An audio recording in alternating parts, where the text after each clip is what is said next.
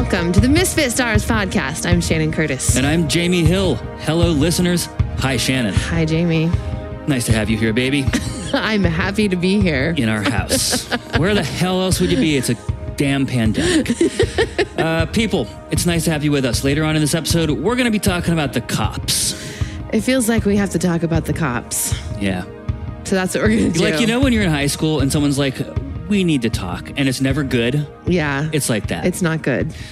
Uh, but first, Misfit Stars is how our people support the work that we do. So we really have two simple questions for anyone listening. Hmm. Are you our people? Hmm. I feel like maybe you are. Hmm. There's got to be a reason you're listening to the podcast. Yeah. It's plausible that you're listening to it because you think we're idiots. Like some people hate watch Tucker Carlson. I get that. I'll, see- I'll see a clip every so often online and be like, ah, this fucking guy. And then I'll watch it. And it, it will do the thing I knew it was going to do. It'll make me very mad, you know? I hope we're not making you mad right now. yeah. Maybe later. but hopefully not right now. We're just in the preamble. Yeah. How mad could you be? We're 30 seconds in. so the first question was Are you our people? Yeah. So we hope you're our people, you know? And secondly, uh, would you like to support the work that we do? Yeah. And, you know, listen to the podcast. We love that you do it. It's not supporting our work. We're talking about cold hard cash. you know, I say it flippantly, but seriously, uh, Shannon and I do something weird with our lives, uh, which is that in an increasingly non transactional way, we take in good energy from our people in the form, some of it, of sustaining monthly support. And we turn that around and we put good things out into the world. You know, the best things that we can put out into the world. Some of it is music, some of it is community, uh, especially these days via our new private social network, which is so amazing. Oh my gosh. Uh, This we- podcast? yeah, the podcast, absolutely. We do uh, monthly acoustic concerts for our people. We and that's for everyone. That's just kind of free to the to the community. Um, there's a whole bunch of other stuff: mentorship, education, uh, helping teach a bunch of younger people how to be record producers and engineers. You know, uh, it's all rewarding. It's all wonderful. It needs support. Support literally, like in the turn in in like monthly. Like here's how we pay our, some of our bills so we can do this work. Mm-hmm. You know. So, Jamie, question Is it like a whole bunch of money every month that ah, people. Oh, good question. Because I'm sure that someone listening to this is like, I can't afford to support you. I can barely afford to support myself. fair. totally fair. Uh, no, the, the, the short answer is no. Some people are super generous. We have a couple people who are giving us $100 a month, and honest to God, it helps. Unbelievable. Tell you what, like 90 something percent of the people who support us are doing so at $10 a month or less, many of them $5 a month. Uh, I think that $10 a month is the median contribution. Interesting. So if you're asking yourself, hey, uh, I'd like to support, but I don't know what level to do it at, what are all the cool kids doing? Do 10. that's, that's what everyone's doing. That's like $5 for you and $5 for me. Wow, yeah, totally. but if you don't want me to get five because I've been bad and you only want Shannon to get five, then just do $5 a month. That's all you got to do. You go to misfitstars.com slash join and uh, pick the level that works for you and sign up. And you will be helping us continue to put the good things into the world that we put into it. Thank you so much for those of you who already do that. Yeah. Uh, we we just are so grateful for you. Yeah. And thank you to those of you who really. decide to, to join up. Thank you in advance Yeah. for that good thing you're about to do. Who's it going to be? Who's it going to be today? Seriously, is it going to be you? Someone hearing my voice might do this. I'm sh- I'm just so excited to see who it is. Yeah, totally. So uh, announcements. Do we have any, sweetheart? Um, I got to do the song, Yeah. don't I? Announcements, announcements, announcements. Uh, we don't really have. We have one minor announcement. Yeah. it's an ongoing announcement. Yeah, it's uh, yours. It is. So here it is. We're collecting people's stories for 2020 101. The album, the Story Archival Project, the intersection between the two, it's all based on people's stories of what the year 2020 was like. If you have a story that you'd be willing to share, please uh, go to 2020101.net uh, and look at each of the, the songs, see if, you know, maybe one of them, one of the topics would be appropriate for something that's on your mind. Yeah, to, to recap, like the topics so far and the stories that we would be, we would love to hear from you. The first, the first topic was about how was your normal disrupted in 2020. The second one was about uh, the the experience of death and grieving in Yeah. 2020. Uh, then we had a song about. Um, uh, Nurses. Oh, right, right, right. Just about like just finding finding out how awesome people can be in Yeah. times of crisis. you know, stories of how someone showed up for you or Mm-hmm. your community in an extraordinary way, or how you showed up for yourself or someone else in an extraordinary way. Mm-hmm. Yeah. Uh, Then we have a topic about uh, the experience of of watching people we know in our lives and loved ones uh, succumb to propaganda and conspiracy theories in Mm. 2020. We've got a song about what it was like to be a parent in 2020. Yeah. Uh, a topic about that. And then the most recent uh, song, or the most recent song slash topic that we're collecting stories on, is uh, this la- this last one. My brain is so foggy right now, and I I've don't have it you. written. Thank you. What is it? It's about falling in love, getting married, or having a baby in a pandemic. Of course, I of course. And please send it. It's also right in the notes that you're looking at. oh, oh yeah, Shannon's there got, it is. Shannon's got. I do have notes. Moderna brain fog. I do. We'll talk about that in a second. Yeah. Uh-huh. So, uh, people, if you have a story to share about falling in love, getting married, or having a baby in a pandemic, or any of the previous five topics that Shannon so ably rattled off before she went dark, Semi ably. yeah, you did good. You got five out of six. Yeah. So, uh, yeah, please send it over. You can email that to me at jamie at misfitstars.com. We would love to put your story on the archive. Mm-hmm. When you send it over, just let me know if you want me to attribute it to your first name and last initial, like Jamie H, Mm-hmm. or if you just want it to be posted under anonymous. Some people prefer that uh, just because maybe they're talking about something a bit more sensitive, or maybe they're just a little bit shy. Either or way- private. Yeah. Yeah, It's either all way is fine. So, uh, You know, on the, on this topic, it's not on our list, but the next song is coming out on Saturday, Yeah. Mm-hmm. uh, the 17th. Um, and so we're currently working on that. And so starting Saturday, we'll have a new topic Yeah. as well for new stories. And uh, so keep your ears peeled for that. very exciting. Can you keep your ears peeled? That It's would really be gross. That's like when you have peeled. a sunburn on the top of your ear and it peels and then it kind of hardens permanently. That's disgusting. well, that happened to me. Oh, I'm sorry. It's okay. I have like I have like a little hard thing at the top of my ear from I think when I got a sunburn like 25 years ago. Oh my gosh. Yeah. Well, I don't mean that you were disgusting. well, thank I you. I mean, you That's can good. you can be disgusting sometimes. Thank you. thank you for both things. Yeah. but I'm I can be also disgusting sometimes. Yeah. Yeah. I mean, we're humans. We are- Can't we all be? Homo sapiens. Yeah. Yeah. We cover it up the best we can with clothes and manners. We're and disgusting various creatures. perfumes. But yeah, we're disgusting creatures. Yeah. So that's that concludes announcements. Good job. Yeah. How are you feeling today, sweetheart? Well, the- Aside from out to frickin' lunch. Well, yeah, out to lunch because, uh, yeah, I'm feeling out to lunch, and it's gonna probably show in this podcast. And I apologize in advance. I'm still brain foggy. We got our second Moderna shot on Sunday. two days ago. uh, two days ago from when we're recording this, and man, it took me out. And uh, so I'll we'll, we'll we'll we can talk about that more in a minute. But today, how am I feeling? A little foggy. Grateful that like the worst of all that is behind me, uh, um, and feeling a little hmm. A little sad that I can't be outside in the beautiful weather because we've got so much work to do. and also because this vaccine took us off the map for a day uh, like it feels like I don't have any time to waste. Yeah. So I'm doing all right. I feel like I, I feel like I'm I, th- I feel like this is Tuesday afternoon we're recording. The song comes out Saturday. Uh, I feel like I'm just maybe barely going to hang on yeah. through the end of this week before Yeah. our next days off. But that's okay. I Mm-hmm. can do it. I can hang on. I'm, I feel like I'm barely hanging on. Aw. Yeah, I feel like I'm barely hanging on. I know no, what you mean. You know, I'm doing. hey, only six weeks to go. That's right. I, is that it Yeah. uh, for this project? You Yeah. mean? Yeah. Okay. We can we can do it. I'm I'm I'm okay. I'm also a little tired. That's it. How about you? Good, generally. Uh, I feel so much better today than yesterday. I woke up feeling essentially normal, and that's good. Uh, I feel a little cranky and annoyed. I don't have a good reason for it. I'm not sure what it is, but there's that. There's that. yeah. Okay. You know, it's fine. It's not defining my day. I don't think. Yet. Not yet, but give it time. Yeah, you know how some days you just like feel a little prickly, Yeah. Oh yeah. Yeah. I do. All right. you know, but it's like, you know, it's like a 20 out of 100. I'll consider myself warned.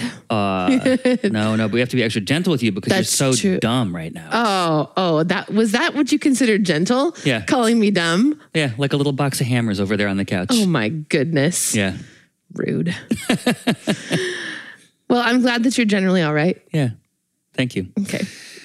And I'm sorry I called you dumb. I mean, I meant it in like a funny way, like a loving way. Also, you, you know, like it's true. Sure. Yeah. Uh-huh.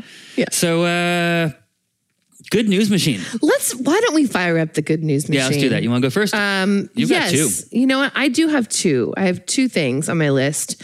Um, one thing is that uh, last week, our state, Washington State, became the 20th state in the nation to restore voting rights to formerly incarcerated people. so And good. Here's the thing. I didn't even actually realize that was a thing until recently. Yeah. That formerly incarcerated people didn't have the right to vote. What in the actual heck? Like, Well, I mean, it's a it's a good way to make sure that black people don't vote because it's a two step process, right? So it's a little bit nuanced. The first thing you do is make it so a bunch more black people end up in the prison system uh, by criminalizing stuff related to poverty, right? It's actually kind of a three step thing because you got to make sure that black people are really poor. stay and Right. stay poor. And then you've got to make sure that you criminalize stuff that people do when they're poor, you know, mm-hmm. crimes of desperation, little things like that. Three strikes laws, huge and that kind of thing. You know what I mm-hmm. mean? Steal a candy bar, shame on you. Do it three times. You're in prison for frickin' life and you can't mm-hmm. vote, right? Uh, so, so yeah, it's it's like a subtle little thing, right? You get everyone into the prison system who you want to be in there, and then you make it so they can't vote, and all of a sudden a bunch of black people can't vote.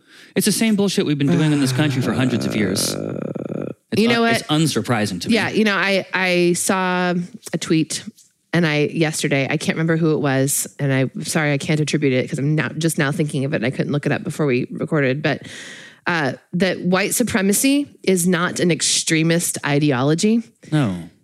White supremacy is is is present in all of the systems in this country. Yeah, it's like the foundational baseline. Yeah. And we need to stop thinking of white supremacy as being that thing over there that some people believe in. Yeah. Because it's not. It, I mean, It's not a bunch of rednecks with Confederate flags. It's like it's like the banking system. and there there is yeah, exactly. And laws. There there are those people who are proactively pushing for more white supremacy. yeah. Right? There, there are those people, the Confederate flag bearing people. But white supremacy itself is baked into every system Yeah. that we live in that we live in. Like I said, the banking system, the police system, which we're going to talk about later, uh, you know, our education system, Housing. yeah, every system it's baked in. So we really need to to start um seeing seeing it in that in that frame because then we can start to see ways in which we can make changes, right? We one of the things we did last week was uh, attend an online seminar. It was supposed to be in person to see Ibram Kendi speak. But of course, pandemic's not happening in person. So we did it online. And, you know, he reiterated the, the point, and I think it is one of the most powerful things that he, that is just uh, his message, is that the heartbeat of racism is denial. Yeah. The, the, when we can say, oh, I'm not racist, or when we say, I'm not racist, then then that allows racism racism to perpetuate. We have to be willing to see racism we ha- in, in ourselves. We have to be able to see white supremacy as it is baked into every system within which we live. Mm-hmm. And and how and how if we are white people how we benefit from those Yeah. systems if we ever have a chance at undoing it to create a just society Yeah. for everybody. First thing you learn in AA, if you can't talk about it, if you can't admit there's an issue, you, you can't Right. heal from it. Right. Yeah. Uh, so yeah, that, that's All, all that, to think about that, all Kendi did was like reframe the first step of the 12 step program in like a catchy quote. Yeah, That's well, it. it's Not, true. it's not a revolutionary or new idea. Right, but it's powerful, right? Because you know he he likens it to his cancer diagnosis. Mm-hmm. You know he he says he was he was diagnosed with stage four pancreatic cancer. That's a serious ass cancer. Colon cancer. Uh, I'm sorry, was it colon cancer? You're right, it was colon cancer. My bad. Not Um, that it matters at all. It's just one of those weird things I remember. Can't remember my niece's birthday. Remember what kind of cancer Yeah, okay. Kendi had. But it was it's ser- serious stage four metastatic cancer. And he talks about how when he first received his diagnosis, he did not want to accept that he had cancer. He didn't have any kind of pre like pre-existing conditions that would have pointed to him getting that. There weren't like history in his family. It was he's healthy, he was healthy and young and there was no reason he should have gotten stage 4 cancer, but Yeah. he got it. He didn't want to believe it and and was fighting against that. Was was you know not wanting to accept his diagnosis, uh, which he had to accept it in order to move forward with the treatment that was going to be necessary to save his life. You know, and he likens that to racism in that we have stage four racism in this country. It is in every system. Metastatic cancer is a cancer that starts in one place and goes all over the body. Right. Right. We have racism all over the body. Mm-hmm. It's everywhere. And the first step in in accepting treatment for it or in seeking treatment is to acknowledge that you have cancer all over your body Yeah. or you have racism all over the body. We've all known that person who is clearly not well, refuses to go to the doctor, and then dies. Right. And, and it's the same, it's the, the stakes are the same. You, if you don't get treatment for cancer, for metastatic, can- and there are obviously a lot of metastatic cancers that even with treatment, you still, you know, die. uh, but with with with racism, you know, like if we don't treat it, our country will die. Mm-hmm. This this body of our country Yeah. can't survive. We are not doing ourselves any favors by allowing this to perpetuate. It is and we're seeing we're seeing it left and right how this issue which has been the the central the central uh, idea that, ha- that, it's sort of like the I'm so sorry the brain fog is is real but like She's doing her best, people. I, I really am. But you know, it, it, since our founding, since before the founding of the country, since the first people, you know, colonized this country, and that first slave ship came over in 1619, carrying people to, you know, work with stolen, have their labor stolen to enrich the people who owned them. You know that that that central foundational aspect of our country has has continued to be just uh, uh, the rot at the center of it. We can't survive. We won't survive. We're seeing all of the ramifications of allowing it to perpetuate in the ways we have for over 200 years or 400 years since that time, you know? Um, anyway, that was a big digression in the middle of our good news. And I'm so sorry about that because this is the good news part. But, but it was. Wait it till was- you hear the bad news, people. it was shocking to me. My, my, the good news that spurred this conversation was that the Washington state has become the 20th state to restore voting rights. I, I, I really had not even been aware of the fact that people didn't get the right to vote when they when they were out of prison. Here's a it's because revelation. you and I grew up in civilized places, what do you mean? in places that didn't do that, right? California didn't do that, did they? I I don't know. I mean, Washington State's a pretty progressive place, and we are the 20th state Yeah. to to have reversed this. So I think I it- honestly don't know now, thinking about Well- it, whether California allows uh, felons to vote. That's the thing. Like Hmm. it was one of those things that you know wasn't part of our lives or ex- our experience. There's so many, so many aspects of racism and systemic racism that uh, aren't part of our lives or an experience as, as white people. They're not targeted at us. yeah, that we are just not aware of until we've learned. And then you're like, what the what?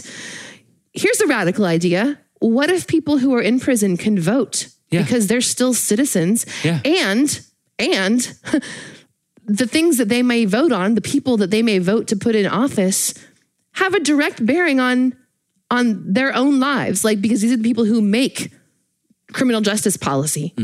You know, th- people should be able to vote. I mean, no matter whether you're behind bars or not, you're still a citizen. Yeah, I think that's right. I, I mean, I don't. I honestly don't understand. I, I, I, I can't buy an argument for anyone to argue otherwise. Honestly, like there's to take away somebody's basics, basic right as a citizen. You've already put they're they're already locked up, right? they're already facing punishment, you know, for a, for their crime or the conviction that they were given. You know, there there just doesn't seem any reason at all, any good reason, unless you're trying to uphold an unjust system. There's no good reason to not allow folks that are behind bars to vote. All right then. I mean, here's another like if if if if our prison system, if if what we say we want from a prison system is for people to uh to to to be rehabilitated, is Yeah. that what you're getting at? yeah, or to become productive members of society. Like what better way to to introduce them to that the notion of being uh, to reintegrating into society by having letting them have a stake in it. Yeah, right. Participate in civic processes. Yes. Yeah, I mean, like a citizen. Seems simple. It does. Anyway, it's good news that the Washington State is has uh, restored voting rights to formerly incarcerated right, people. back on track. I want them to go further. I want. I would like for for people who are in prison to be able to vote. Yeah, okay. And I that would like anyway. My next piece of good news is that New Mexico is now the second state in the nation to ban qualified immunity, which is this uh, policy that protects. Um, uh, has protected police from from being held accountable for Yeah. their wrongdoing. Mm-hmm. So it's a major step toward increasing police accountability and also preventing wrongful convictions. Yeah. it's a really positive step. it's basic- not the only step needed. but- Basic idea behind qualified immunity is that you can't be prosecuted personally for something you did as a cop on the job. right, You're, immune. You're you have qualified immunity, right. and it's bullshit. Because basically, as soon as Mm-hmm. cops put on a uniform, they just get to go do whatever the fuck they want, Yeah. and that's wrong and bad. It's so wrong and bad. Anyway, good news that New Mexico did Re- that. Related, did you know that a police officer is in the top 10 list of jobs that attract psychopaths? What? Yeah. What? Where did you learn that? Oh, just one of those internet things. I mean, it's uh-huh. Unsurprising, right? It sort of checks out if you think about it. Like. Oh yeah, okay, right, that makes sense. But it's weird to see it in a list. Wow. Yeah. Wow. Okay, so what's your good news? My good news, uh, my good news is that my mom and dad got to hug my sister's family and their kids For the first time in over a year. for the first time since March 2020. Wow. Yeah, my mom was, I think, really excited about it. Of course. It's, I mean, so it's sweet. amazing because that your your parents have just have now both crossed their threshold of two weeks after their second dose of Yep. Mm-hmm. vaccination, and so then they're good to go. They're That's good to amazing. go. Yeah, so they can just be grandparents again and you know, parents to my sister and just hang out and I think they're really excited about I'm it. sure It's, it's really good. It is really good. Yeah. Yay! That's genuinely good news. My mom sent sent to us in an email how she was playing double solitaire with Phoebe on the living room carpet and really loved it. That's so great. I know. That's so great. Yeah, it's I really love good. it. I love it. Very good. So, what what have you been up to this last week? Uh, what about you? What have you been doing? Man, I've spent almost all of my last week setting up a new music computer. It was finally time. So, you know how it is like when you're an artist and you buy your own tools, you make the tools you have last as absolutely long as you can, right? Uh, like, so this, I just replaced a 2012 music computer. Wow. We- like, we bought this new, I bought this computer new, you know, with you in 2012. Yeah. And it has been a wonderful, wonderful little machine. There's nothing wrong with it. It's still just doing great. Except for all the software that runs on it keeps getting updated That's and the requiring issue. more processing power. There's and this new next generation of music software. There's these things called plugins, right? So the base program that I use, Pro Tools, it's just it is what it is, and it does get updated, and you know things, new things happen with it. But you know, it's not like a quantum leap in what it needs of a computer. Mm-hmm. But like all the secondary stuff, all the third party software that runs on a mm-hmm. music computer, there's these things called plugins that extend the functionality and give it different sounds. There's been this really sort of generational shift in the way some of those are developed over the last just like two or three years. There's this new generation of artificial intelligence plugins, and they Wow. do all this really nifty stuff. I've got this one plugin that's based on facial recognition technology that brings out the details inside a mix. I don't It's- even understand how you use facial recognition te- technology in an audio platform, but Right. whatever. Well, it's it's the same basic idea, right, of establishing figure ground relationships. That's all. Okay. when I put it like that, it's kind of simple, people, right? Sure. Like you figure out what is the baseline and what is above or below the baseline. I get it. That's all. okay. Yeah. Yeah. Soon but it's I- like machine learning, artificial intelligence kind of stuff, and it requires all this computational power. And it's, Soon they're going to have a plugin just called Jamie, and we're not going to need you at all. man, if I could spend more time on the deck, I'd be into that. yeah. Yeah. Your old computer that was like creaking along with this new technology. And it really depended what I was doing with it. You know Yeah. what I mean? Some songs, depending on what tools I chose to use, would just flow right along. And some songs would just seize up all of the time. And it was just getting really frustrating. Yeah. And also just practically speaking, it was starting to waste a significant amount of time. Yeah. Because yeah, every time you like, you got to reboot, you got to like restart your, you know, interfaces. Wasting hours at a time. Yeah. And like, especially when you're working on something creative, like Yeah. when you're interrupted because of a technical glitch, like it's hard enough to get into the flow of like, you know, working with ideas and, Mm-hmm. and exploring ideas and being curious and figuring out where, you know, following those and seeing where they lead you. But when you're interrupted because your computer crashes. Yeah, it's hard. it's, it's really hard. Yeah. Yeah. So So the New best computer. the best way to make a new audio computer, like the easy way to do it is you just hook up the old one to the new one and you clone it basically. Not you, you don't clone, but there's this Apple thing called migrate. And like Sure. when you're setting up a new operating system, be like, do you want to migrate from an old system? That would be the easy way because it just Mm-hmm. brings everything over, you know? but you didn't do that. it's absolutely the wrong way to do Oh. a new uh, video or audio production machine. Oh, okay. you just because there's gonna be stuff in there that is no longer relevant that can screw it up. oh, And so what you gotta do is you just got to build it from scratch. And what that means is downloading and installing every single Mm. thing that you need to be on it. And so all that third party software that I was talking about a minute ago, I have literally hundreds right. of ven- hundreds of plugins by dozens of vendors. Just a list, like in Pro Tools, it sorts plugins by both type. So EQ or compressor or whatever, you know. And then it also sorts them by vendor. My vendor list, I have to scroll off a screen. It is ridiculous. I have something like Yeah. 60 something vendors and multiple software titles from Mm-hmm. each usually, every one of which needs to be downloaded, installed, and authorized with a serial number, many of them individually.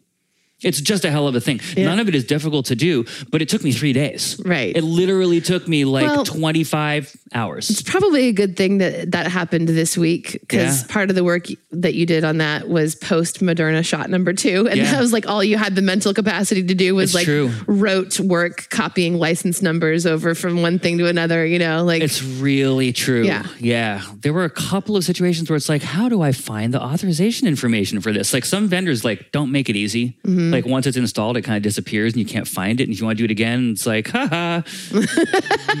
but you know, so so some of those were like, oh, it's hard. yeah, but figured it out. Um, it seems like it's working. Knock on wood, really well. that's great. and uh, you know, we'll I'll get into it later tonight. I'll actually open up a session that I need to mix and really get going on it. Exciting. But you know, I mean, theoretically, it should be very unexciting, but just it should be like what it was before, pretty much as much as possible, because my work environment was very much tailored to how I like to work. It should just be faster just and have no glitches. Yeah, exactly. Great. So, yeah. Mm. And yeah, Moderna shot number two uh, resulted in a little brain fog for you, but also like you had other symptoms. It knocked me out. I, I mean, we we knew that that was a possibility. We'd Mm-hmm. Yep. heard anecdotes from people, other friends, and other people who'd had the Moderna shot that number two could be kind of a doozy. And so we had ours on Sunday morning. I think we ended up getting shots in our arms about eleven o'clock. By the time we were through the line, it was so it's so strange to drive uh, your car into the Tacoma Dome, and they just come up to your door and like put a shot in your arm, and you drive on out, like Yeah. drive through vaccination. It's pretty rad. And they were, we asked them um, this day how many shots they were going to administer, and he thought it was going to be around 2,200, I think is what Mm-hmm. he, the number he said. It's astonishing. To over 2,000 people driving through the Tacoma Dome to get vaccinated. Really neat. So cool. But you know uh, the, the the whole system was great obviously the, the the the flow of everything they were so well organized and everybody did such a great job got our shots about 11 came home I was I was tired because we had we had to wake up early and we had messed up sleep the couple nights before that too. So I took a nap. You took a nap, uh, but then I felt fine. I was like, great, I got some work done. And then about eleven o'clock that night, I was like, oh wait, whoa, what's going on? And I started feeling cold. By about midnight, I was fully feverish, and Yeah. you know it it it was really rough. Like I uh, think looking back on it now, how I felt, you know, a couple nights ago, I honestly think I don't I don't think I've ever felt sicker in my life Wow. than that night. It was really bad. That's so interesting. I mean, you told me that at the time. And even at the time, like you were acting like totally normal. You were like up and about and doing things and like you seemed really normal. Yeah. Well, I mean, Like that, your mouth was saying, I've never felt sicker. And your outward presentation was saying, I feel relatively fine. Well, I think that the reason for that, the, there, the reason for that is that I knew why I was feeling that way. Like I was expecting this to come. Right. So it's not like it came out of nowhere and I felt awful and I didn't know what it was and I was worried it might get worse. You know, like I knew what it was. I was expecting it, and also I knew it was going to be temporary. Yeah. Like you know, all of the things I've read is you know or, or heard from people's other people's experience is that it lasts for like a day or maybe two in some cases. And so knowing why it was happening and knowing approximately how long it would last made it just really bearable. You know what I mean? It was it was awful. It Yeah. really was really awful. I felt terrible. Yeah.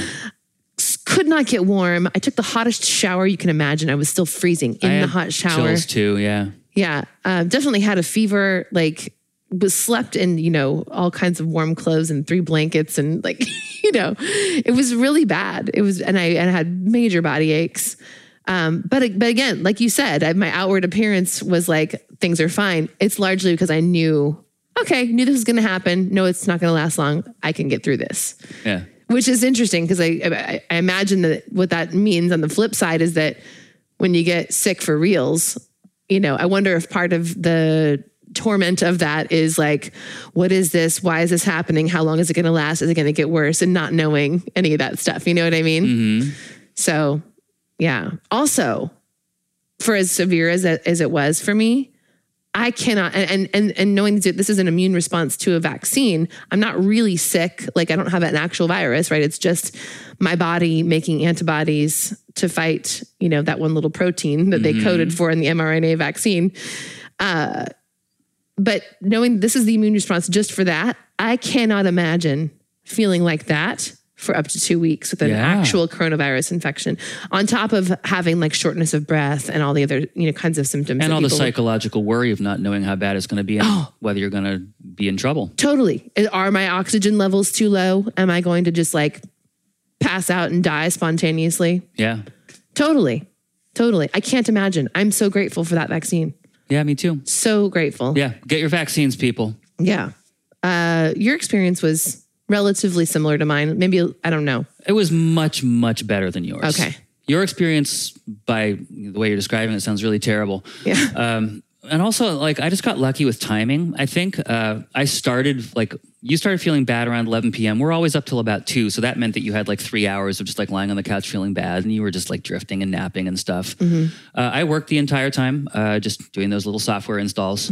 um, you know, got ready to go to bed. You know, so we always start getting ready around two or whatever, and you know, we do our showers and you know, and and move in that direction. In the shower, I started like I started the shower feeling fine, and like halfway through the shower, I started feeling chills. Like Yeah. it, it hit me right then. Weird. And by the time I got into bed, I was definitely like lightly headachy, definitely had chills, but then I just went to sleep. Mm-hmm. You know, I had really weird fever dreams. I could tell even in my sleep that I was having a fever. Yeah. I woke up at what from the angle of the light looked like probably nine nine thirty in the morning. Mm-hmm. Um, you know, uh, with a headache. I needed to pee, so I went downstairs. Uh, took my temperature, uh, and I was at like ninety nine point seven. Oh, okay. So I was up about a degree, one degrees. Uh, I think pretty surely I was higher than that in my sleep, but it broke in and then I woke up. You know, um, and then yesterday I felt, you know, not great, but okay. Excuse me and I uh, I was able to get a few hours of work done in the afternoon, and then kind of punked out, Yeah. you know. Yeah. And I, I ended up just feeling like kind of low energy and a little bit achy by about six p.m. Yeah. And so from that point, we just like you know watched a little Property Brothers and movie, and, you know, and just took it easy. Woke up this morning feeling great. Awesome. I woke up feeling hundred percent. I think you woke up feeling like. 70%. Yeah. And then after like breakfast and coffee, maybe you're more like 85. Oh, yeah. I'm doing Yeah. much better. Yeah. Yeah. So grateful for that vaccine. So grateful for all the people who worked on developing it so quickly. Good job, everyone. Um, So grateful for all the years of research that had to happen before they could even do the work that happened this last year on this vaccine. All the research on mRNA vaccines to begin with, Yeah. Mm-hmm. which has been going on for a number of years. Um, so grateful to all of the, you know, I, I think when we went to the Tacoma Dome, I, I was curious to ask each person, like, what do you, who are you? What do you do? Like last time we went, I know that the person who had, who administered my shot was, uh, worked for the fire department. Mm-hmm. He was a fireman and, you know, medic for the fire department. So was, you know, able to give shots. All people in the fire department are medics. Oh, okay. I didn't realize that. But, you know, um, That's that's why fire trucks are typically first responders for 911 medical calls. oh, okay. Well, that's good to know. Um, Which also means that like when you see a fire truck going screaming off somewhere with the sirens on, pulling up outside someone's house, it's usually not because might not something's be on fire. A fire. Yeah, interesting. They, could- they could bring a smaller vehicle for the non-fire related. But like, things. what if that's all they have? That's- I guess I mean, so. sometimes they do, right? They have like the little fire truck van kind Yeah, of thing. yeah, yeah. Yeah. And that's more explicitly a medic kind of situation. Yeah. But like if that guy's already out somewhere. Well, then, then- let's take the ladder truck. and by the way, I'm not referring to firemen as guys, uh, fire people. They- yeah. Uh, it was the truck. Okay. I want to be really clear that it's a truck that's a guy. Oh, the guy is a truck. Yeah, I see. Like you know when you're like you're playing and you have your you, you have your guy and I have my guy and Yeah. like we're driving our guys around. I get it. Trucks are you know, can be guys. Sure. They can also be girls. Like our car is a girl. Our car is definitely a girl. Yeah, so our El Wagon is a girl. It's hard to know. You really got to get to know him. You do. yeah. So so yeah, I, I was curious, like what everybody else, what, what everybody does there. Like you know, do they work in the health profession? In what capacity? You know, are they are they n- nurses or doctors who are like giving their time to this event today? Or are they, you know, uh, I was just so curious. But there's so many people there doing the work, and I wanted to hug every single one of them. Yeah. Um, but it was it, it feels really good to be on the way to, and we are now like a, a week and a week and four ish days, Five, uh, right? A week and five days from which is fourish, so you full- weren't wrong. Thank you. I was kind of going for like when this podcast comes out, but you know, whatever. Mm, Yeah. Anyway, we're a week and some days away from full immunity um, from from the vaccine, and that's just amazing. I realized I can't wait to lick my neighbors. Right. Uh, so I realized today, though, that like when when your mom said that she got to hug her grandkids, and we were outside earlier and we saw our neighbors across the street who uh, their household is all vaccinated and waiting, like waiting for full immunity to kick in. You know. Um, but I realized in just kind of like uh, when we walked across the street, my impulse was to go hug our neighbor. Yeah. But of, of course, I'm not hugging yet. But then I realized that I haven't hugged or literally touched another human being other than you in well over a year. Yeah, That's weird. yeah, That's so weird. yeah. Anyway, I can't wait to hug people. Yep, I'm not going to lick them. I'm going to hug them. I might get a little just licking on the side when I hug. the kind of the kind of hug where you sort of end up with a wet ear. Like, what happened? Oh my gosh. No one's going to want to hug you ever again. They're gonna love it. What happened to Jamie in the pandemic? They're gonna love it because you'll be like, you know what? No one has licked my ear in over a year. Oh my God. the last thing that happened this last week, which was wonderful, uh, was that we had our our monthly Zoom meet up with our Misfit stars, and So great. You know, I say this every time, like that was my favorite one, and it keeps being true every month. It's just like I think it's just a, a fa- uh, you know a, a factor of people getting to know each other and becoming more comfortable. You know, like the, there are folks who I think have been at every Zoom meetup, and then there are some that you know we have new people every month too, who is Yeah. their first one. But just the general vibe in the group is just more of like we we've we've gotten to know each other to a certain baseline Yeah. level that we can just be more comfortable talking. This one was like Bonnie was like, this was heavy. She's like, not bad, but heavy. And I think that's true. Like, Yeah. people talked about some really like serious, deep stuff. Yeah, but it also yes, there was serious deep stuff, but all the conversation was um was was helpful Oh, yeah. around those topics. Yeah. You know what I mean? Like Yeah. I felt like I felt like we all like got something from it. Like it was it was not just ruminating in in tough stuff. It was Do you mean was, marinating? uh, marinating? Sure. Yeah. Yeah. Um it was it was it felt like it was really I feel like I, I mean I feel like the the general vibe was, yeah, we talked about some heavy things, and also I think we all came away with helpful, um, uh, helpful uh, ideas about how to approach Yeah. those things in our lives too. Yeah. It was really neat. It was I love our meetups so much. So We want more people at them. You know, there's always somewhere in the neighborhood of like, you know, 20, 22 people, something like that. I would love for there to be more, frankly. You know, if you're listening to this and you're a misfit star and you're and you've been thinking about coming, but you just haven't for whatever reason, I want really like to personally invite you and encourage you to come to this next one. We would love to have you there. and here's the thing, like we don't need more people. It was No. wonderful with 22 people. Yeah. You know, like I just want to share this good thing with more people. I would just love for more folks who haven't yet experienced it to get that experience for themselves. yeah, Um, seriously. and honestly, whoever shows up each month is is wonderful. It's who's meant to be there, and it's it's great. So, yeah.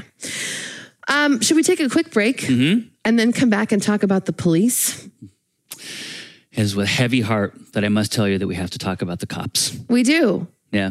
You know, the easy thing would be to not talk about the cops. The easy thing would be to be like, I am so tired of this. Yeah. I am so tired of this. And I raise your hand if you're also tired of this.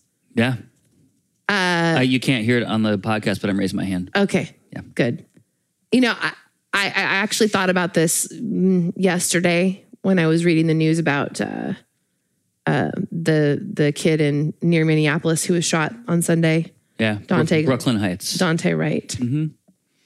And I was like, I just, I'm so tired of this. And like, I was, and I had the internal conversation where I went, I would like to not have to read about this and maybe I won't. And then I was like, but maybe I should. Yeah.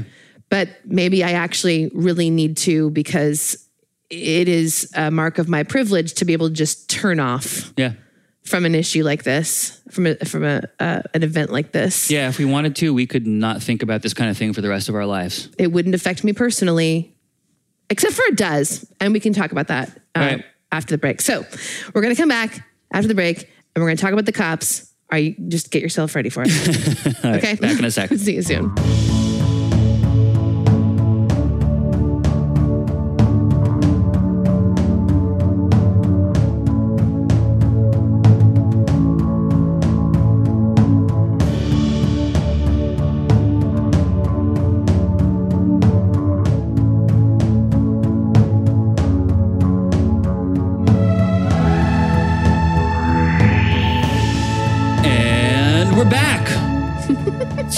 Enthusiastically so. I love it. It's, a so it's so game Beautiful day. time. Yeah. You know what I mean? It's a, it's blue skies, light breeze. We're freaking back, people. That's right. We're back. Just nothing but good news for the next two seconds until we start talking about the police. Yeah. And then it's all bad. Yeah.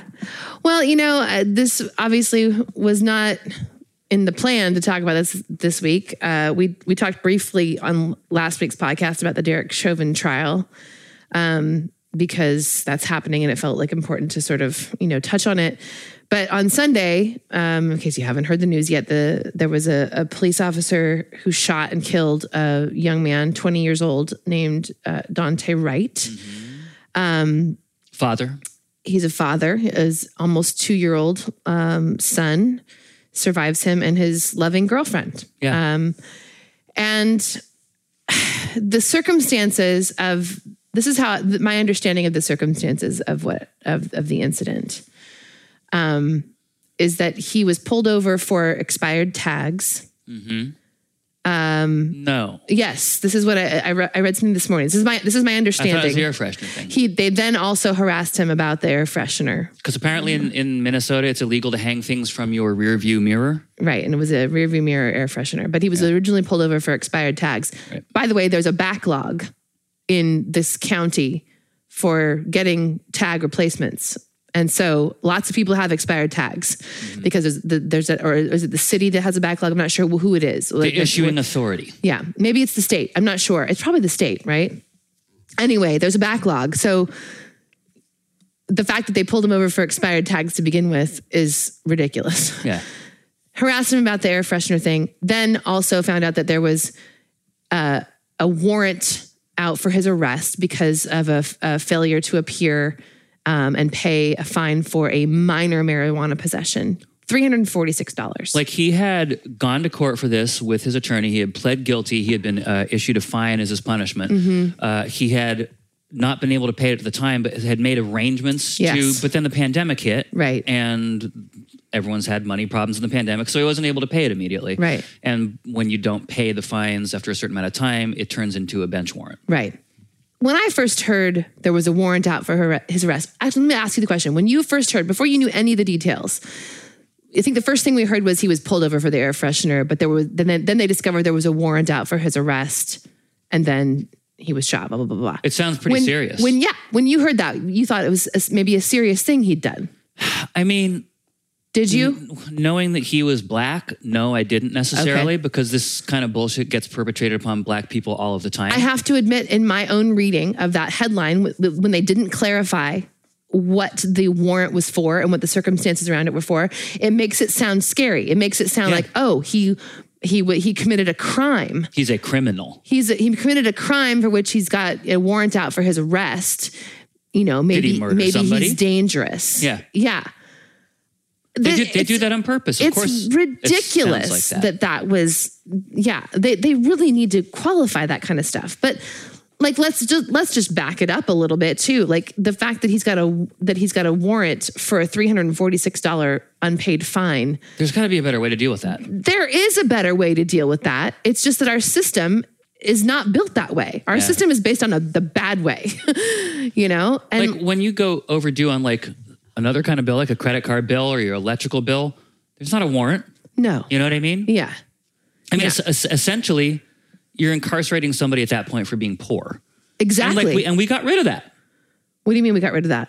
Like it, it used to be the case, like in the late 18, as far as I think until the early 1900s, that you could literally imprison somebody for failure to pay a bill. Well, but And that, they got rid of that, but they didn't get rid of that for this kind of stuff. they didn't get rid. uh, I mean, oh, over failure to pay a bill, like to somebody other than the government. Yeah. Oh, yeah, because people get imprisoned uh, all including the government. Like you, they can't jail you now. The federal government can't jail you now for failure to pay an IRS bill. Okay, that's fine, but but it happens in states all the time. People know. rack up It's like the- parking tickets, and they get, you know, and they fail they fail to pay parking tickets, and then cops will go arrest them and put them in jail for that. It's ridiculous. So like.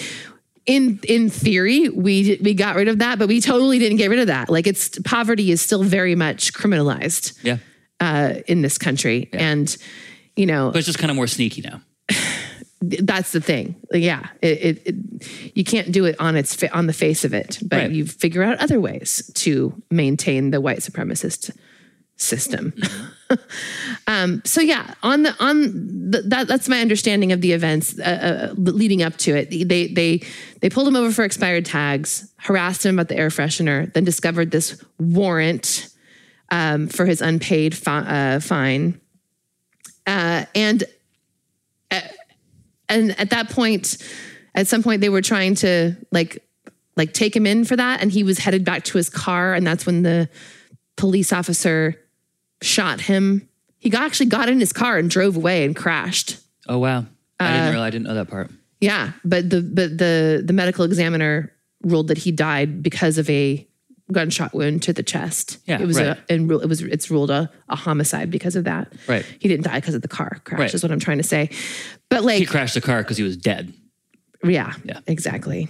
So, you know, th- there's now there's now been you know reports of the the officer, the woman officer who shot him, mistaking her taser for her gun. Everyone on the internet who knows anything about both of these things, uh, and by which I mean like, you know, former law enforcement people, the hands on experience are calling bullshit on that for two reasons. One, a taser is seven to eight ounces and a Glock uh, is, you know, about 31 ounces. That's four times difference in weight. You would not mistake one for the other. Secondly, uh, they are mounted on different sides of your body. You mount the uh, gun by your dominant hand and you mount the taser by your non dominant hand. So you have to pick it up with a different hand. So just the rote motion of picking it up, you don't pick up your gun with your left hand. Obviously, it's not your gun. You don't pick up your taser with your right hand. Obviously, Right. that's not your taser. Right. Right. You know what I mean? Yeah. And uh, thirdly, uh, you have both of them have a safety that you have to defeat. Yeah. Like you have to manually turn off the safety, and it's a differently positioned safety for each thing. So you pick up a thing with a different hand that weighs a different amount, and then you have to consciously, physically engage with it in a way unique to that device, be it a gun or a taser, mm-hmm. before you uh, mm-hmm. deploy it. Mm-hmm. It's complete bullshit. Yeah, It should be noted, by the way, that both this officer and the police chief who claimed on her behalf that he thinks it was an accidental picking up of the wrong device resigned today. they both resigned. Yeah, you know, yeah, I I'm a credulous person, so I want to I, like it is my it is my like default position to believe what somebody says. So when when the police officer says I mistook my, you know, I want to believe that, but the like all the all the things you just said make it an unbelievable story. Yeah. It just you know, it is it is it it seems unbelievable to me that that is that's what happened. Um it seems more believable that she pulled out her gun to to look more threatening and then actually discharged it and killed him you know, which just goes to the whole mindset of police policing and police officers in general. Like, what on earth? What on earth system uh, like is is built around the idea of instilling fear for your life into you in, in inter- interactions with them like the, the, that whole you know drawing a weapon to threaten somebody and that the the power dynamic that that that, that creates that is not protecting and serving yeah. that is threatening Yeah. and endangering Yeah, absolutely. And also, as far as power dynamics go, uh, I think that uh, it's entirely probable that because he was trying to leave, she was like, "No, you're not leaving." Right. Right? Right. And of, and of course, there's all these people who are like, yeah, you, you can't just go run away from a cop. Cop just can't let you leave. Like, why not? Why? Well, and You've got, also you, you've got his license plate number. You know what I mean? Go find him at home later. This is not a life or death situation. exactly what what what what is? Let's play out the scenario in which a cop allows uh, Daunte Wright to leave. Yeah. Okay, so he leaves.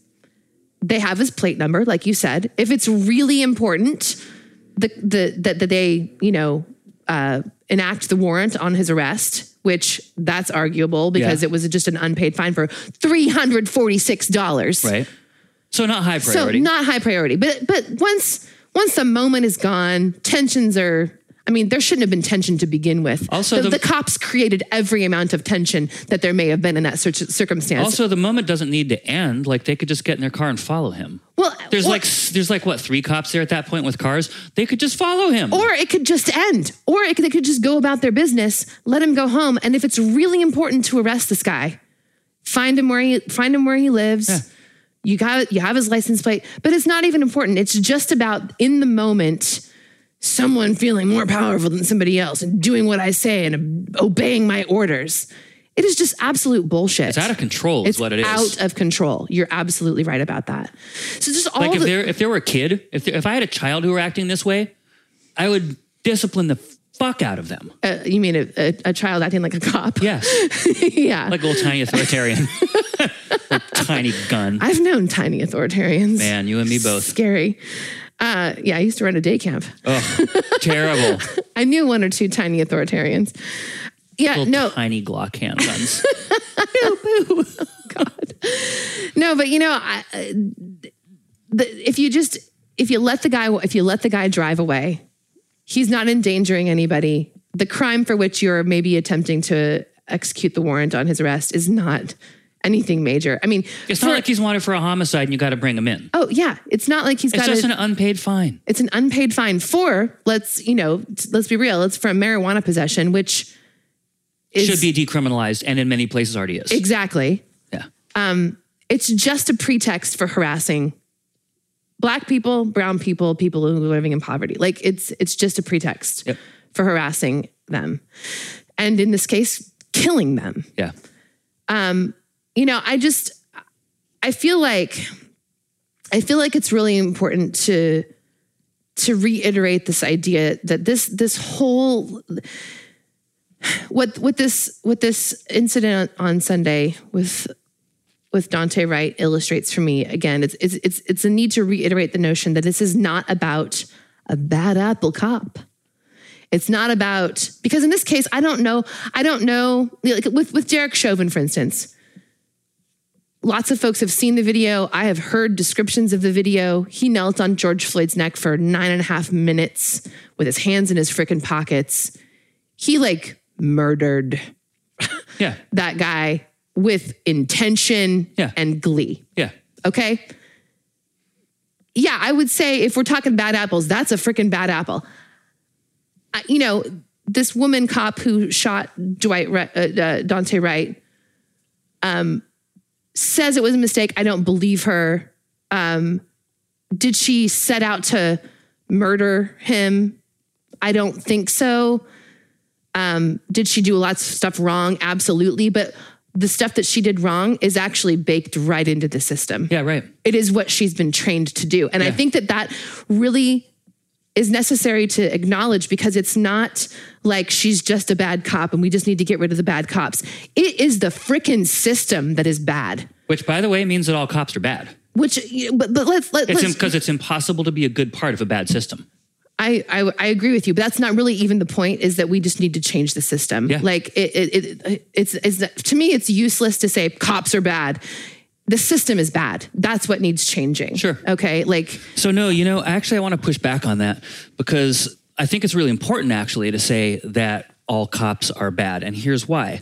It's because when people frame it as good cops and bad cops, that whole bad apples thing, it's just a few bad apples that we need to get rid of. What that does, it takes the discussion away from the system and reframes it as being about individuals and their actions. We need to fight them on that on on that frame, right? I understand what you're saying, but I think that I just see it slightly different. I think we're seeing I think we're saying roughly the same thing here.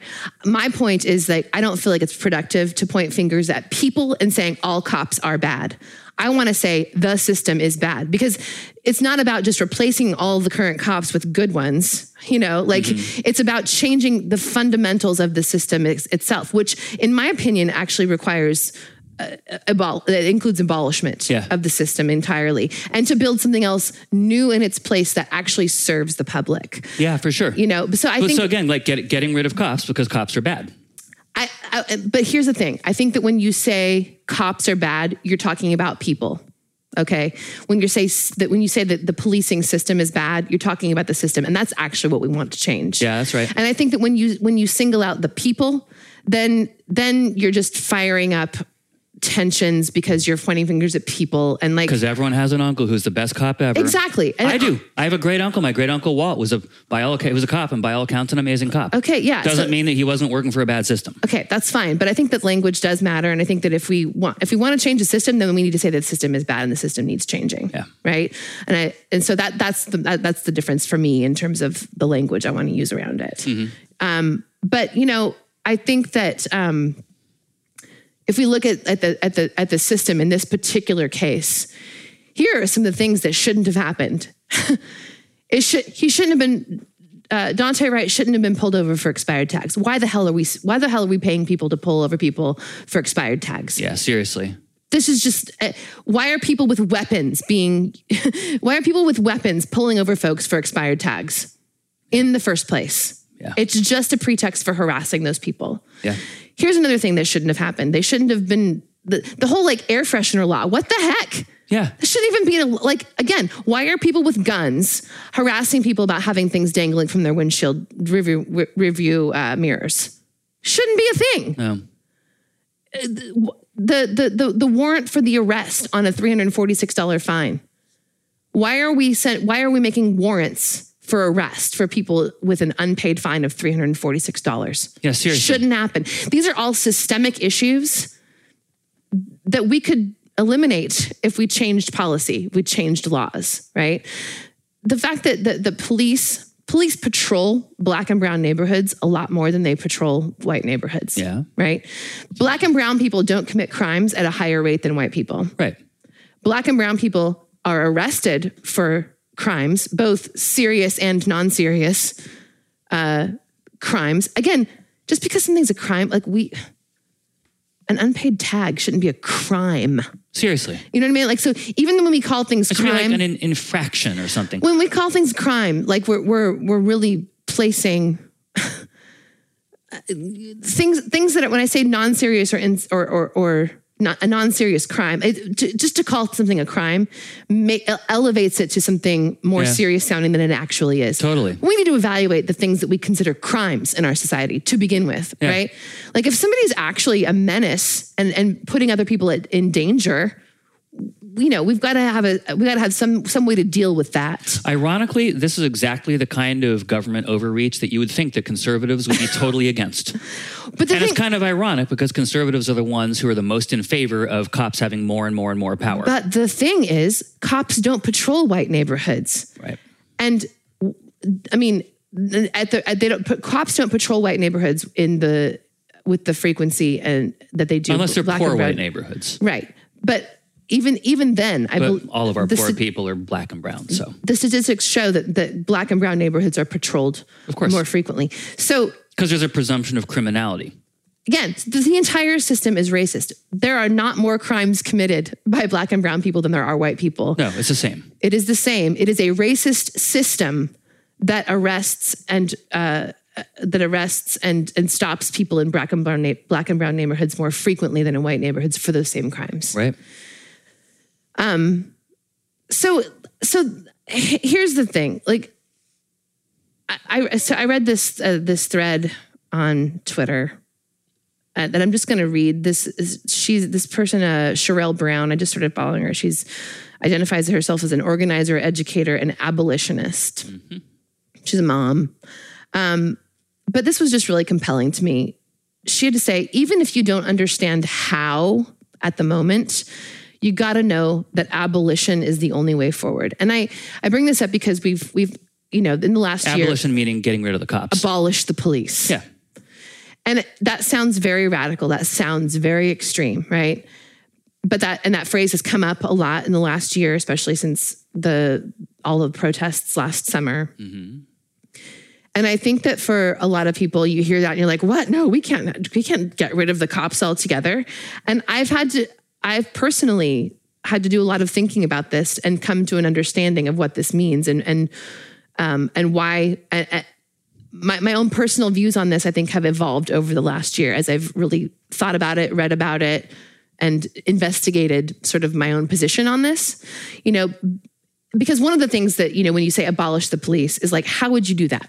like, that Yeah. seems impossible, right?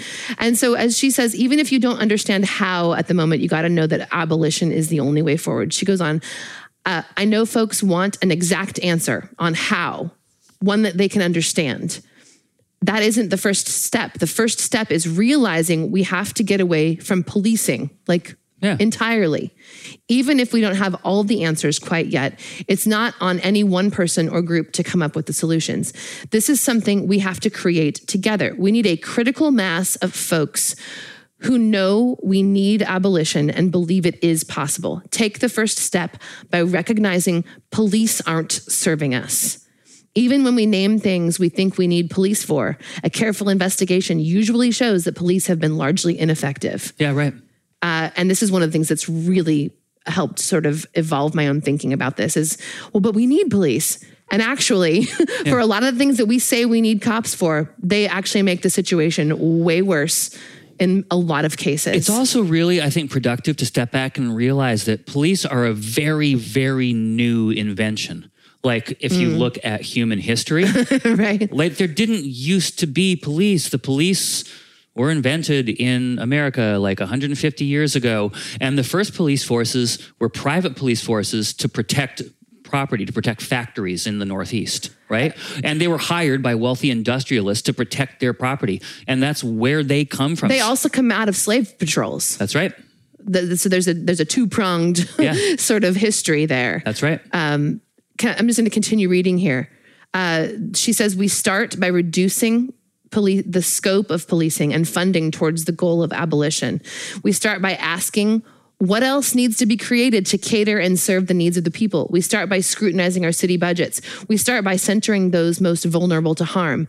But we first have to recognize that we have that we have to abolish. We'll figure out the complete how together leaning on the teachings and writings that already exist by trying stuff out locally and sharing lessons, but it's possible. We just need more of us in it. Again, the process isn't folks giving the masses all the answers. It's organizing the masses toward the truth that abolition is the only way forward and coming up with those answers together. Instead of asking yourself, what would replace the police? Try, what is it that we actually need to be safe? Yeah, right.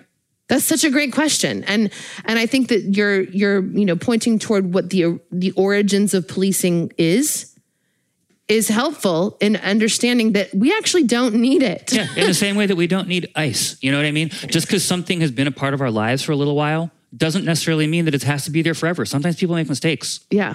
I was reading uh, this morning uh, an account of this community patrol in Minneapolis that sort of sprung up after the third precinct in Minneapolis was burned last year in the Yeah, protests. right.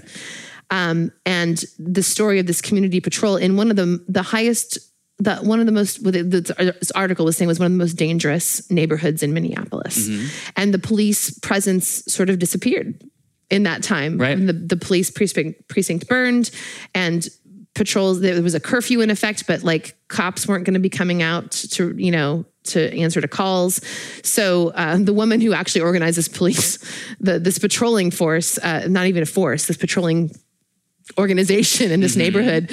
Uh, ref- she's like the first night that that happened, we were putting out some barriers, you know, to to set up for our patrolling, and I and I felt like it was the beginning of the movie The Purge, you know, where like the everything's legal for one night, you know, and like the cops aren't going to respond, Right. Like those that that's how how tense it felt for her but they've been doing this for you know uh, well over a year or not uh, close it's coming up to a year now and um, it's a group of people in the community who go out uh, at night and and during the day in some type cases too and in certain locations where they know um, that that um, dangerous activity can be take can take place there's there are gangs there are drug sales Mm-hmm. there's um, uh, parking lot prostitution you know like Right. people you know in in harm's way um, but they're out there uh, as community members just showing up and being a presence and sometimes giving food to people and like and and and it's it's been largely successful. They haven't eliminated violent crime in their neighborhood, um, but they haven't contributed to it. Right. right. You know, and and There haven't been any police riots in that neighborhood for about a year. that's the thing. Like that the, the, the, there there are there are other ways to approach the things that we say we need police for. Yeah. Um, And these things don't have to just be like ad hoc community endeavors like this one that you described either. Mm-hmm. They could be things that like we pay for at the city level. Absolutely. It just doesn't have to be police. You know what I mean? Maybe it's like people who are trained in counseling who instead of guns have like clipboards and a bag of food. Well, you know, one of the things that um, that was interesting to me about this article too is that that uh, they had they listed a bunch of um, sort of statistics about. Uh, what people's perception of this neighborhood is. They they they they interviewed people who live in the neighborhood about their perceptions of the neighborhood, and they interviewed cops who patrol that neighborhood about their perception of the neighborhood in terms of like how safe they feel the neighborhood is, how likely a person who lives there would be, you know, um, potentially a, a victim of a crime. Um, people who live in the neighborhood have a much rosier view of their neighborhood than the cops do. The Yeah. cops just see danger, danger, danger, and so of course they come in from the outside. They're not. They don't know people. They don't live there. The They only time they ever come there is is to you know to police something. Yeah. So they don't have a, a feel for what the community is like outside of those events. So their perception their perception is just danger, danger, danger, and they come in come in with that attitude. right. Right. So there are so many ways in which our system is like just set up to continue to fail people. Sure. And there are identifiable ways just in this this stupid little podcast conversation we've been able to identify ways in which you know violence police violence could be thwarted with the changing of you know of, of how we do things I'll tell you one change that I think, like, if we didn't accomplish anything else, if policing remained 100% Mm-hmm. the way it is, but except this one change, I bet it would make a huge difference. What? A requirement that police live in the neighborhoods they police. uh, that would be a great thing Like, they have to live there. They can't, they can't, because cops all of the time don't live where they work Mm-hmm. all of the time, with the exception of maybe major metropolises like New York, whatever. But like New York cops, generally speaking, live on Long Island, like somewhere nicer where they can have a little bit of space and privacy. They come in to bust heads in the ethnic neighborhood and then they take back off. That's Right. how it is in LA. None of the cops live in LA. They all live up in the valley or like, you Yeah. know, fucking San Dimas or something. You know what I mean? Yeah. Um, we, would- we so let's imagine a, let's imagine a system in which the people who are protecting and serving, and I'm not going to call them police because again, I think that we need to think about abolition as Yeah. being the goal. But let's imagine a scenario in which the people who are who are paid to protect and serve a community are actually invested in that community because they live there and Right. are part of that community. And they want it to thrive because they live there. Exactly. And if their community does well, their home will do well. Exactly. Yeah. Yeah. So I'm frustrated. I'm sad. I, you know, it make I'm angry.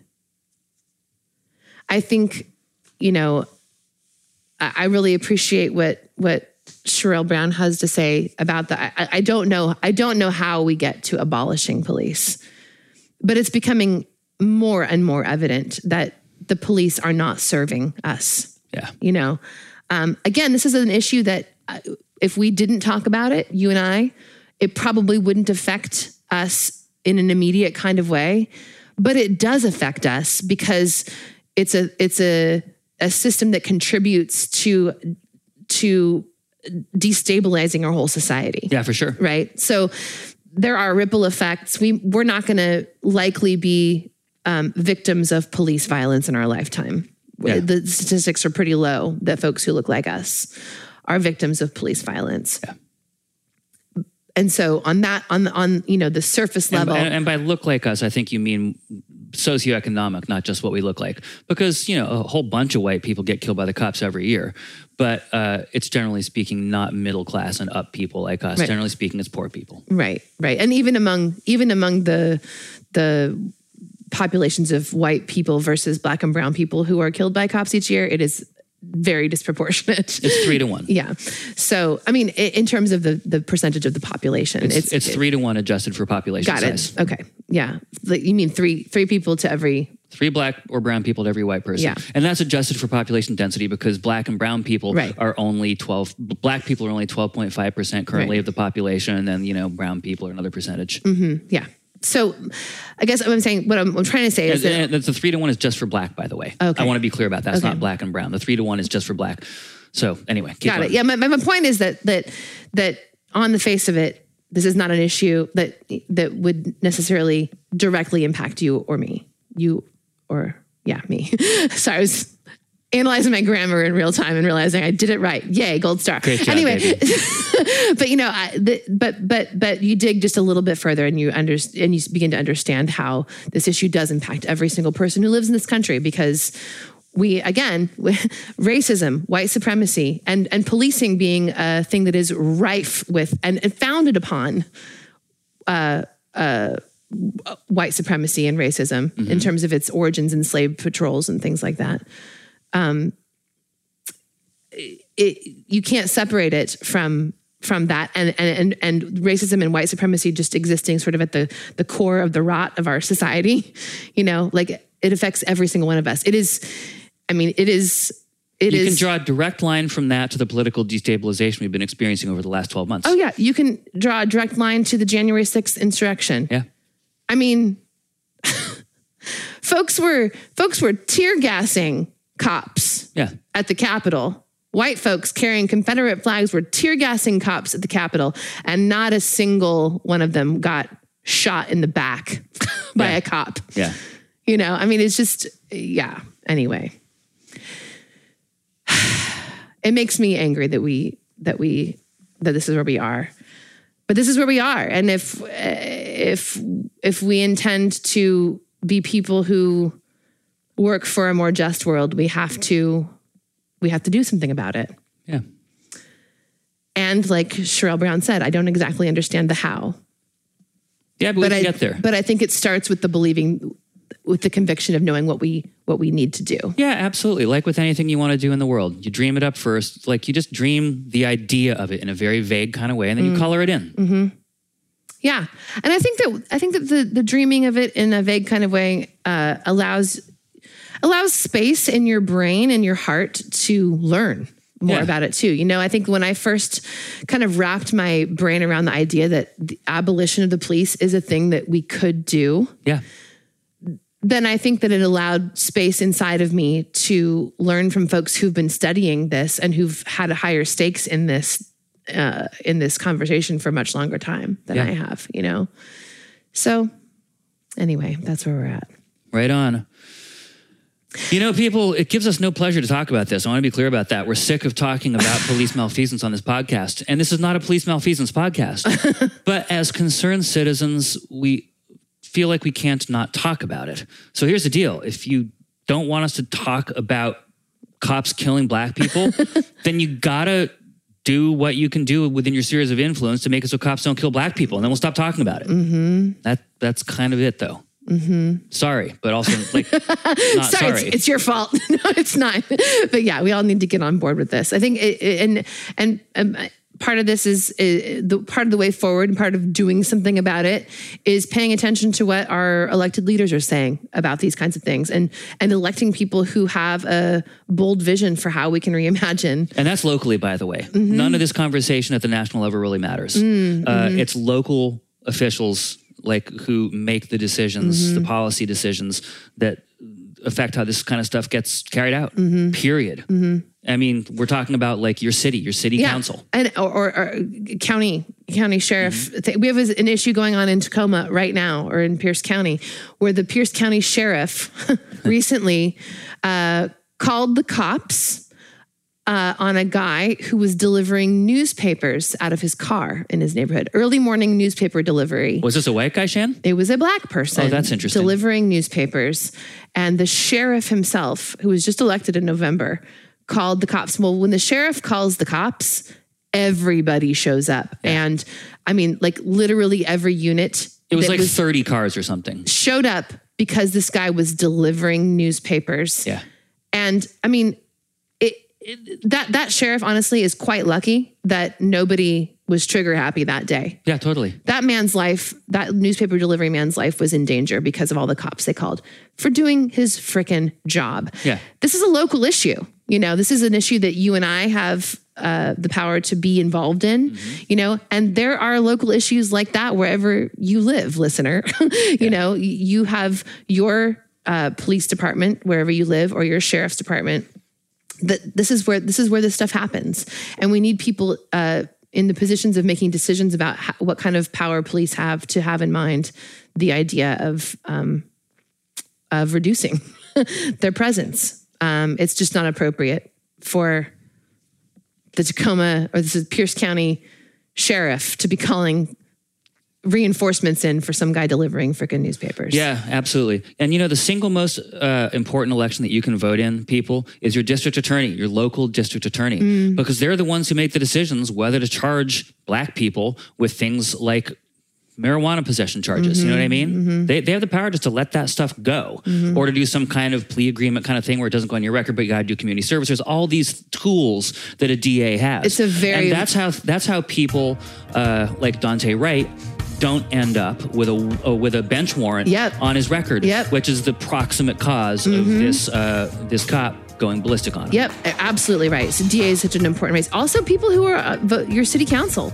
because they're voting on the budget for your city Yeah. and they vote on the budget that the police get in your city. Yeah. So they could redirect some of that money for policing Yeah. to other serv- other services that actually serve and actually protect the community. So all that local stuff does matter. That is one way to get involved. So get to know your get to know your DA, get to know your city councilors. Yeah.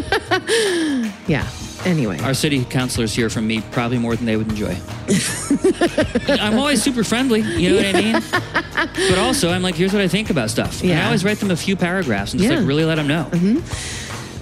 Well, thank you for hanging out with us today and for uh, for for listening in on us hashing through this issue that we clearly don't have answers for, but we are going to choose to believe the how will come uh, with uh, as we walk forward toward what we think is the right thing.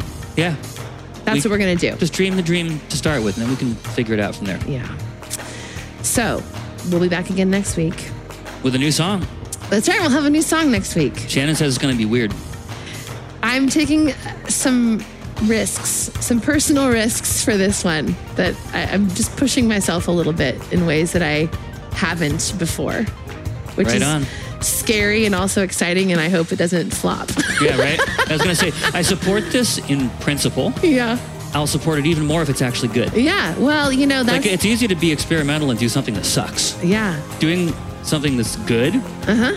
You know, as you're experimenting, that's much harder. So we'll. But see. you also have to be willing to fall flat on your face when you're trying new things. Yeah. And you know what? We have the freedom to do that because we've got a supportive community that that that's is behind us, cheering us on, being like, "Yeah, go do the things." And I know that they are people who are like okay with the fact that we don't always get it right. yeah, You know what I mean? seriously. What a gift to have that kind of supportive community. So thank you, Misfit Stars. We appreciate you. Yep, so much. If you want to become a Misfit Star, go to misfitstars.com slash join. Uh, we could always use more people in our corner. Maybe you are our person. Mm-hmm. That would be great. Thank you in advance. All right, so I'm gonna get this foggy brain back to work on this song. we'll see how all that goes, uh, but we'll see you again next week. And until then, take good care of yourselves Yeah, and be good to each other. we love you guys. Bye. Bye.